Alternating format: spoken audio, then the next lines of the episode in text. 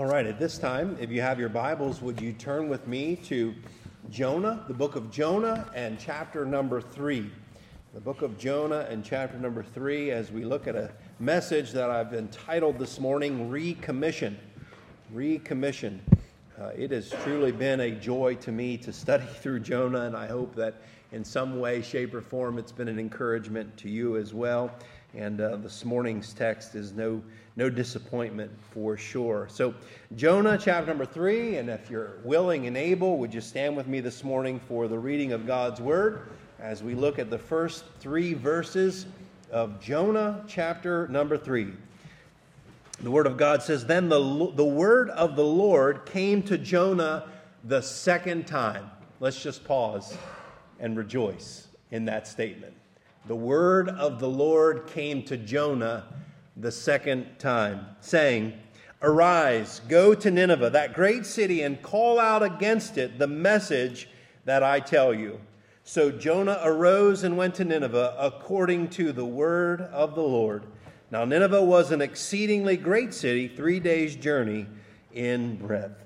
Let's pray. Father, we thank you for your word, and we pray that you would bless it to the hearing of our hearts and minds and God, we pray this morning that you would speak to us through this profound and wonderful text.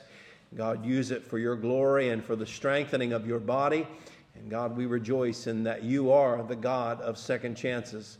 And so, Lord, we just pray today that you would move us and strengthen us by this. I pray, Lord, as your servant, that you would cleanse me of sin, empty me of self, and fill me with your spirit. Use me, God, to be a blessing to these, your people and we'll never fail to praise you for it all. In Christ's name we pray.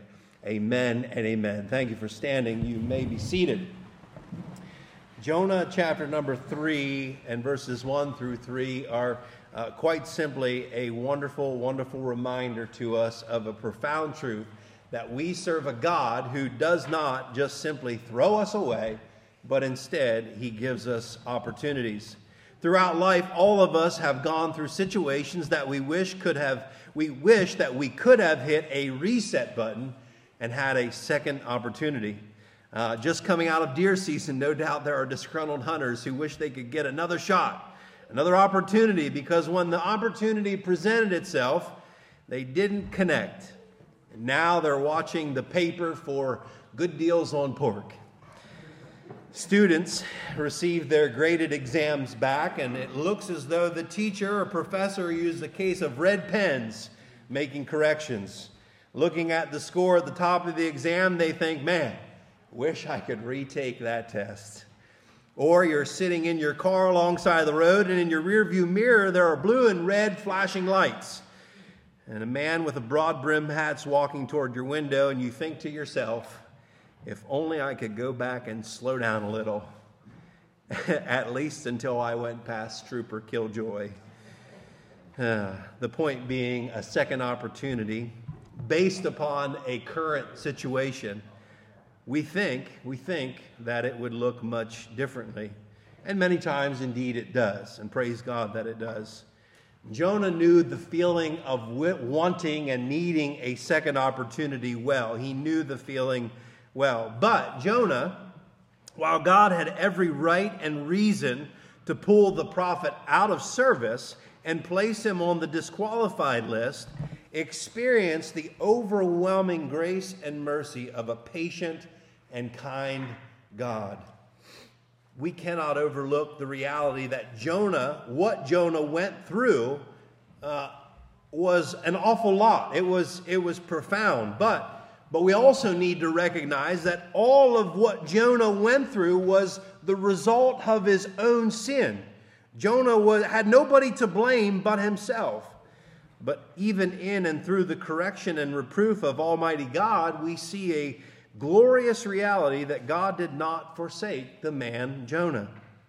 Instead of reading, and God destroyed Jonah for his wicked rebellion against his word, we read instead, then the word of the Lord came to Jonah the second time. A second time. A second opportunity. A new beginning. A reset. A rewind. A start over. A recommission to do the work of God according to the will of God. So we see this specifically in verse 1. We see this initiation of God that he, he gave to Jonah starting in chapter 1. It's renewed in chapter 3. We see it's verbatim, this, this idea of the word of the Lord. Look back to chapter 1, verse 1. Now the word of the Lord came to Jonah. It doesn't say the second time, it defines him who he is, the son of Amittai, and saying. So the word of the Lord comes to Jonah, and this time in chapter 3, verse 1, it's the second time. And, and this second time shows us it's a, it's a proof positive that the relationship between God and the prophet Jonah has indeed been reconciled because it's coming the second time. It's, it's coming to Jonah again, and we know that the prayer that we looked at in chapter 2 of Jonah was accepted by God. The repentance was it was genuine, it was real, and we know that because God is now re-employing, reinstating, renewing the commission that he had given to Jonah. Now, not only is he renewing the commission that he gives to Jonah, but the priority of his commission is just the same as well. In the first sense, it was the word of the Lord coming to Jonah. In the second instance, it is again the word of the Lord coming to Jonah. The priority of God's agenda in the life of Jonah, and more specifically for the people of Nineveh, was the word of God itself. And can I just remind us that in the year 2023, the agenda and the priority of God is still in His word. Plain and simple. Plain and simple. God's priority was His word. And we see also in this the persistence of God in calling of His messenger and the persistence of God in the message itself. Now, those things are all true, and we, we have no doubt whatsoever of the reality of this because it is so abundantly clear to us. But let's think about where Jonah is at at this time, at this place when he receives the word of the Lord the second time. I have heard throughout my short course of time on earth, uh, many people use the phrase of a great man of God. Did you ever hear that phrase used? Old so and so was a great man of God. And, and, and it sounds good, and it, and it probably even fits the bill to some degree or another, but, but is that a way that we would have defined Jonah at this time and at this place? In knowing specifically that God's going to use Jonah, uh, knowing specifically where Jonah came from, is the, the phrase or the idea of a great man of God. Is that something that we would, would call Jonah when we think about that? I don't know about you, but, but it's not something that I would, would have said come chapter 3 of Jonah and, and his life and his ministry. I would not have defined Jonah as, wow, look at this great man of God. No, actually, when I think about Jonah and I think about this idea of, God, of the prophet himself and the condition that, that he was in and just, just his, his, his ability and his strength in and of himself, I, I would look again at, at verse 1 and I would say, well, the fact of the matter that the word of the Lord is coming to Jonah the second time proves to me that he's, he's not all that great. He, he's not all that strong. He's not all that, uh, he's not all that gifted, if you will. And and then when we, when we think about in the context of, uh, of all the other so-called great men of God that we would see in the Bible or, or that we would think about maybe in, uh, in church history or even in the contemporary church of today, that is, you know, there's people, there's ministries that have had profound and wonderful impacts on the world in which we live. I, I think of a couple just off the top of my head. Uh, uh, John MacArthur, I believe John MacArthur has been pastoring the same church now for some 53, 54 years. Uh, he has a, an amazingly fruitful ministry called Grace to You, uh, and, and the church itself has just exploded over the years of his ministry. I think of a man by the name of Alistair Begg and, and Truth for Life and the impact that, that that ministry has far and wide. And, and there's others. We could talk about the Prince of Preachers, Charles Haddon Spurgeon from the 1800s, a, a particular Baptist who is, is more widely read across denominational lines probably than any other preacher in history. Were these men people that we look at, whether presently or in the past, men that we would say they are great men of God? Well, let's go even further back and let's, let's look specifically at the Bible and the men that we see there. We think of immediately in the New Testament context, a great man of God, probably the first person that comes to our minds is the Apostle Paul right? The Apostle Paul, he's the superstar of the apostles. He's written uh, an abundance of the New Testament for us, and these, uh, these letters to the churches and these epistles to, uh, to Titus and Timothy. Wow, it's amazing. You know how Paul defined himself? Well, let me just say it this way Paul did not stand back and say, I am a great man of God. No, no, actually, in writing to the church at Corinth, the Apostle Paul says in chapter 15, verse 9, he says, I am the least of the apostles, unworthy to be called an apostle, because I persecuted the church of God. Now, if that's not good enough for you, Ephesians chapter 3 and verse 8, the apostle Paul says, To me, though I am the least of all saints. Well, in, in the church to Corinth, or in the letter to the church of Corinth, he says he was the least of all apostles. And, and then his letters to the church at Ephesus was, I'm not even the worst apostle, I'm the worst saint. In other words, I'm the worst Christian, right? He says, I am the least of all saints.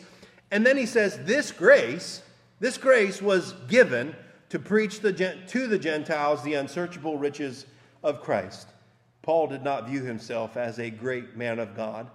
And then we also think, again, in the New Testament context, that uh, the man that Christ himself said he was going to build the church upon the, the word, the name, the, the man whose name literally means stone or, or rock, the man Peter, who 24 hours before Christ would, uh, would uh, go to the cross, he is, or, or rather, I would say 24 hours or less before Peter has denied his Lord three times, he, he says, Jesus, I, I would never deny you. And as a matter of fact, I would actually die for you.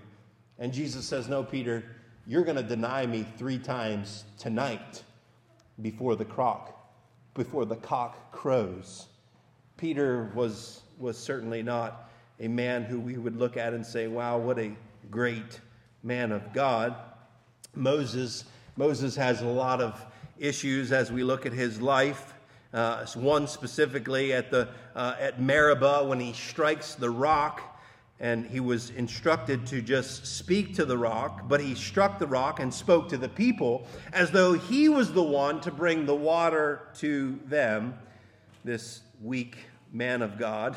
Abraham, we, we can go through Abraham's life and see that he was a very, uh, very prone to mistakes and, and sins. He had the child Ishmael with Hagar. Uh, that was not God's plan for, uh, for Abraham. He lied to Pharaoh in Egypt about his relationship to his wife and said that she was his sister. Uh, and, and as if that wasn't bad enough, he did it again, and he did it at Gerar, and he lied to Abimelech, the same exact lie. Um, the point being, the point being in all these examples is this that God only has one type of man to use. God only has one kind of man to work with, and that is failures that experience the grace of God and because of the grace of God have faith in God that moves them to the will of God through the work of God. In reality, there is no such thing as a great man of God. There's only a great God at work in the lives of weak men and women. And this is a great reminder to all of us because when we when we establish this this idea of some sort of spiritual hierarchy and place men above others, we lose sight of the reality that all of us are in need of the grace of God. Jonah is a prime example of receiving the grace of God, and he needed the grace of God because he was, in fact, uh, he was doing something wrong. He was going away from the will of God. He was going away from the presence of God. He was running away from the call of God.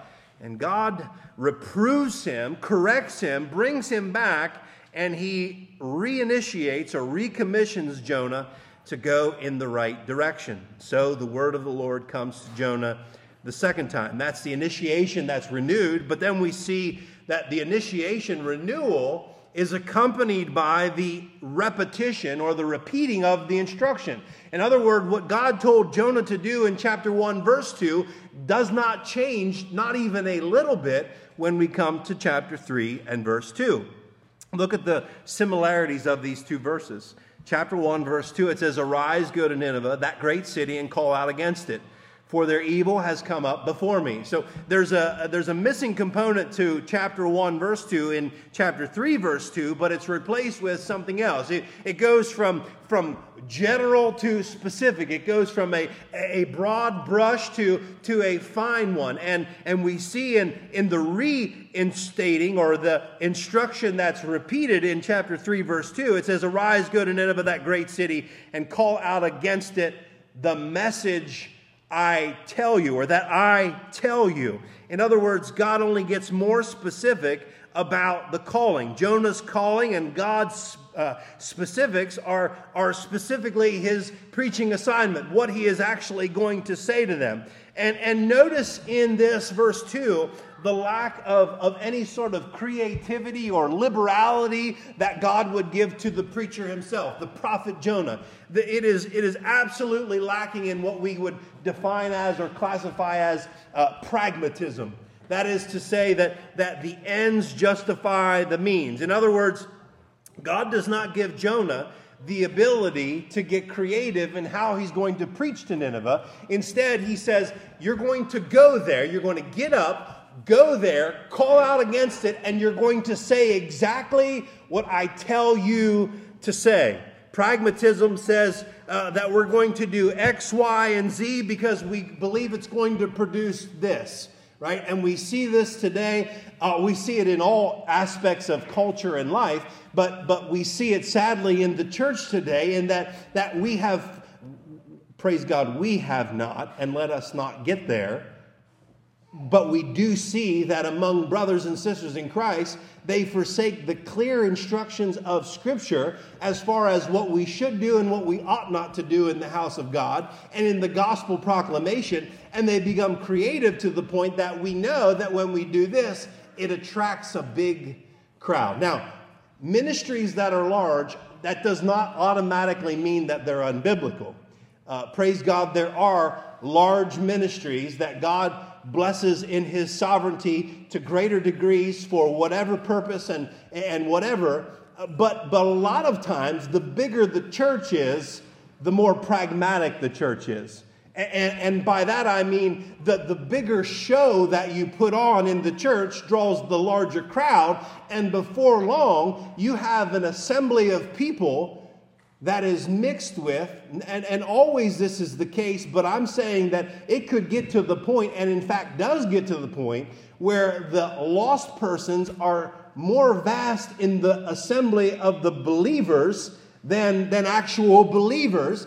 And if that's not, that's not necessarily bad either, so long as the gospel is being proclaimed and those people are called to repentance and faith in Christ. But sadly, what happens is that there is no accountability within those places, and people who are completely lost become mixed and mingled inside of the leadership of the church, and now we've got ourselves a real mess. A real mess. Why? Because the church of the living God becomes run by people who are lost and on their way to hell, and they are bringing into the, uh, to the assembly and the worship of God all kinds of unbiblical, unscriptural, unholy practices which result in a further uh, destroying and diluting of the church of Christ, which is to be functioning according to Scripture, in Scripture, to the glory of God alone. In other words, I, I am, I am a, I'm a stalwart for the regulative principle of worship. And that just simply means that, that the Bible tells us what we should do and what we shouldn't do, and, and, and we should do our best to meet that criteria. Now, there are, there are liberties when it comes to worship, and, and there are things that the Bible does not speak to very, very specifically, but, uh, but most of the things we can find clearly in Scripture. And so the opposite, you say, well, what's the other, what's the other side of that coin? Well, the normative principle of, of worship says, well, if the Bible doesn't explicitly say you can't do that, then I think that we can go ahead and do that. And, and let me just tell you that, that that is the way that many, many places operate, and, and it seldom, if ever, leads to something that is good.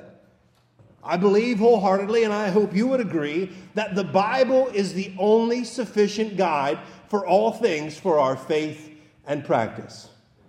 Amen. Praise God. I'm glad that we agree on that. Well, guess what? This is exactly what the call for Jonah was. Don't go and do whatever you think, Jonah. As a matter of fact, listen, God would truly say to Jonah, and he would say to me and anybody else, I don't care what you think. it doesn't sound all that nice, but it's the reality. God is not concerned about what we think, it's His word, it's His world, it's His work. And so Jonah is given this commission to, to go and to serve and to do so in this specific way. Jonah is given a very narrow window into which he must operate. It's simple, it's straightforward, and it's without gimmick. Modern evangelism says God loves you and has a wonderful plan for your life. Could you imagine? Could you imagine if Jonah would have said that when he entered the boat and, and that sailing to Tarshish and he would say, I'm a prophet of God and God loves you and has a wonderful plan for your life? And a few hours later, they're in the worst storm of their life. And they would say, Hey, what did you say when we started out this journey? The wonderful life? Yeah, yeah, it's, it's wonderful, and indeed it is, but it includes difficulty. God's plan for our lives in the midst of our sin will take us to unwonderful places, but it's for our wonderful good. Amen? And here, Paul again is a parallel to the assignment of God that God gives to Jonah Paul, again in 1 Corinthians chapter 1, verses 18 through 25, he gives it straight as far as he's concerned with dealing with the practices inside of the church at Corinth. He says to them, For the word of the cross is folly to those who are perishing, but to us who are being saved, it is the power of God. For it is written, I will destroy the wisdom of the wise, and the discernment of the discerning I will thwart. Where is the one who is wise? Where is the uh, where is the scribe? Where is the debater of this age? Has not God made foolish the wisdom of the world? For since in the wisdom of God the world did not know God through wisdom, it pleased God through the folly of what we preach to save those who believe. For Jews demand signs and Greeks seek wisdom, but we preach Christ crucified, a stumbling block to Jews and folly to Gentiles. But to those who are called, both Jews and Greeks, Christ, the power of God and the wisdom of God. For the foolishness of God is wiser than men, and the weakness of God is stronger than men. In other words, in other words, God equips Jonah with the most effective tool that God has determined to use to convert lost sinners, and that is the proclamation of his word. Anytime we get away from that, we're going to enter into a place where there is no blessing from God. We always need to come back to the Word of God. What does the Word say? Should be our answer to life's greatest dilemmas. Well, that's the inspiration that Jonah receives. It is God's Word and God's Word alone that Jonah is called to go and to proclaim. And thank goodness, this time, this time, the second time that Jonah's uh, engaged with God and his call in his life. It says there in verse 3, we're just going to look at the first part of verse 3 today. It says, So Jonah arose and went to Nineveh, and he did so according to the word of the Lord. I tell my children this, so much so that I hope that they repeat it to their own children that delayed obedience is multiplied disobedience. Let me say that again. Delayed obedience is multiplied disobedience. In other words, children, when mom, especially mom, and dad give you instructions, it's not for some time, it's for right now. Amen. And can I tell you that when you obey your parents, when they ask you to do something without argumentation, without confrontation, without any kind of debate, it produces joy in their hearts and it also produces prosperity for your life. You say, How do you know that? Well, the fifth commandment says, Honor your father and mother. For this is the first commandment with the promise that it may go well with you. Wow. Isn't that amazing? Children, you want to know how you can improve the quality of your life? Obey your parents. Hey, moms and dads, all of us, you want to know how you can improve the quality of your life? Obey God's commands and do it as fast as you possibly can. So, delayed obedience is multiplied disobedience, but this time, Jonah shows no hesitancy no discrepancy, only punctuality, that is on time, and he does so in humility. So uh, Jonah arose and he went to Nineveh. No debating with God. Now, I would impose upon this thought did Jonah do so according to the desires of his own heart? I don't think so. I don't think Jonah's heart was burning with passion to go to Nineveh even after all that he had gone through. And I'm certain of that because when we get to chapter number four and we see the heart of this man who's angry that Nineveh has repented, Jonah didn't go to Nineveh because he had a burning passion to see the souls of Nineveh saved. But, but he did so according to the word of the Lord. You say, well, what, what, are you trying to get at here? Well, the point I'm trying to make is this sometimes we have to do things that we really don't want to do. Mm. I remember the first mission trip that I went on, and my wife can verify this, the, the truthfulness of this story. When I was asked to go to Honduras, I really did not want to go, not even a little bit. As a matter of fact, number one, I hate flying and it's an awful long drive to Honduras. And, and as much as I hate, uh, hate flying, I equally hate long car trips. You pray for us. We got one coming up in April. But anyway, I expressed to, to a loved one that, boy, I was going, but I really didn't want to. And the, the response I got from one individual was this if you really don't want to go to Honduras, then why in the world are you going? And at first, I didn't know how to respond to that because I thought, well, maybe they're right. Maybe I shouldn't be going. And then you know what my mind went to? It went to Jonah. and I said to this person in reply at some time later, hey, you know the reason I'm doing this? I'm doing this because did you ever read Jonah? Jonah didn't want to go to Nineveh. And Jonah's life did not go well for a season because he refused to go to Nineveh. Now, I'm no way putting myself on the same plane of Jonah, and I'm not saying that I would have ended up in the belly of a fish had I not gone to Honduras. But something else could have happened indeed. Amen believe wholeheartedly something else could have. I've even asked the question to a friend of mine uh, in pastoral ministry. I said, you know, and this the reason I did so was because when I when I looked at how God brought me to the place of, of pastoring and preaching, uh, there were points along the way that I felt as though I could just I could escape this. And and I believe in some ways, a lot of ways I tried.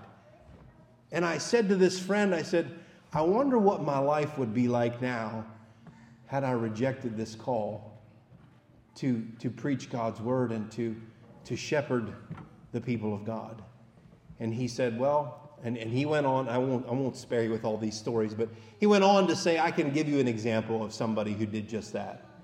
And he, he went on to tell me about this man's life, how, uh, how he, had, he had thwarted the call of God upon his life in ministry he went and, uh, and he cheated on his wife ended up divorced. His house was a mess. And he said, from that point forward, he said, you could see that there was a clear digression in his life when he did not obey what God had called him to do. The point again is this sometimes God asks us to do or calls us to do things that we just simply do not want to do. We know that there are things that we should not do that our flesh wants to do, but it's just as but it's just as true that we in accordance to the word of the Lord must do things that we really do not want to do. Why is this important? Why is it important to obey even when you don't feel like it?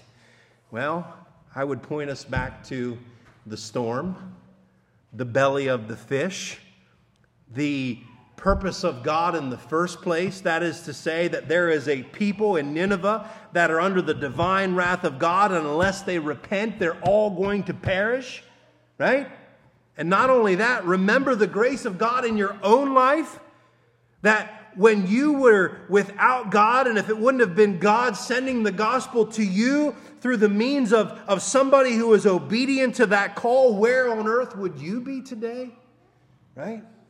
Why is it important to obey God even when you don't want to? Because God desires to use your life not only for your own sake, but for the good of others and ultimately for His own glory. And our obedience, although we may think it's insignificant, it is not. It is not. And, and, and, let me just again point out God could have replaced Jonah in a heartbeat. Amen. He could have called somebody else. He could have called up Amos. Amos, uh, throw the pitchfork, get your Bible, go to Nineveh. Jonah messed up. I want you to do it. No, he didn't call Amos to go to Nineveh. He called Jonah to go to Nineveh. Hosea, quit writing about Gomer. Come on, get to Nineveh. No, it wasn't Hosea's job. It was Jonah's job. It was Jonah's call to go to Nineveh. And all these things were important in the plan of God. Carl Henry made this statement and this observation. Um, he said, It, speaking of the gospel, is only good news if it gets there in time. The gospel is only good news if it reaches its destination in time. And there are times, listen carefully, there are times when we should prayerfully and patiently move forward and sometimes even stand still, right? There's moments that, that we face a, a dilemma or a perplexing situation, and the response we should have is pray be patient, and maybe just stand still. But, but when God's command is clear and obedience is obvious, there's no need to throw a prayer party to understand or to, to decide whether or not you're going to obey God or to, uh, to, to, to wrestle with whether or not this is something you should do, right? No. The only prayer that we should be having is to ask God for the grace to carry out what He's called us to do right? That He would strengthen us and empower us, impart to us what we need to do what God has given us to do. In other words, Jonah did not have to stop and say, Lord, I'm going to pray about whether or not I should go to Nineveh. No. The command is clear go to Nineveh. Go there and do this. Give them the message that I am going to tell you. We see this idea here in Romans chapter 13, verses 11 through 13.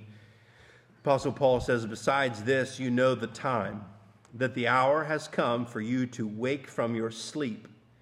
For salvation is nearer to us than when we first believed. The night is far gone, the day is at hand. So then, let us cast off the works of darkness and put on the armor of light.